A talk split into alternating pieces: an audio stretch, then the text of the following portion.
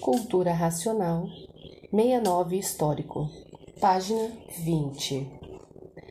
E por se degenerarem do que eram, é porque estavam ou estão fora do seu verdadeiro estado natural de ser, que é de racional, puro, limpo e perfeito. Que assim se degeneraram por uma forma de vontade natural. Por quê? Porque tiveram vontade de entrar pela parte que ainda não estava pronta para entrar no progresso. E a vontade é uma coisa natural. Por isso, é livre por a vontade ser livre. Todos usam a vontade para dar expansão a seus gostos. E foi o que se deu por a vontade ser livre.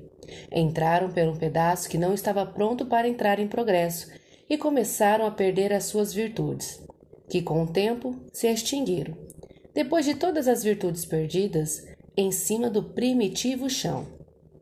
Quer dizer, no início do chão, da água e da terra.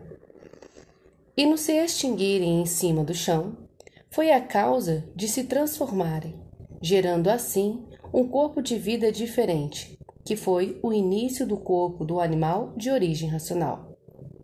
Ficaram então sendo racional degenerado, porque se transformou em outro corpo de vida completamente diferente do seu corpo verdadeiro, no seu estado natural de ser, que é de racional, puro, limpo e perfeito.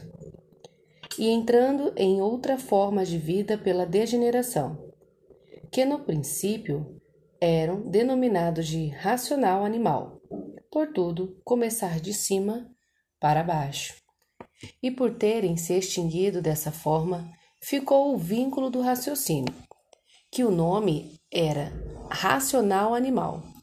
Então aí foi feito o pensamento para a lapidação da parte animal e é por isso que todo pensador é um sofredor, ficando todos degenerados dessa forma e completamente desconhecidos do porquê são assim. Por todos, no princípio, nascerem do chão sem noção de coisa nenhuma. Como nasce hoje? Um recém-nascido, sem noção de coisa nenhuma, e que só aprende o que ensinar.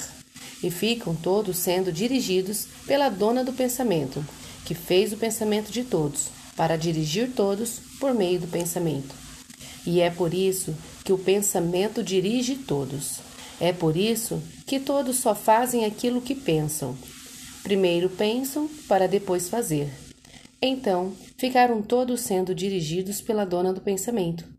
Primeiro pensando, arquitetando, imaginando, para depois executar o que o pensamento está fazendo.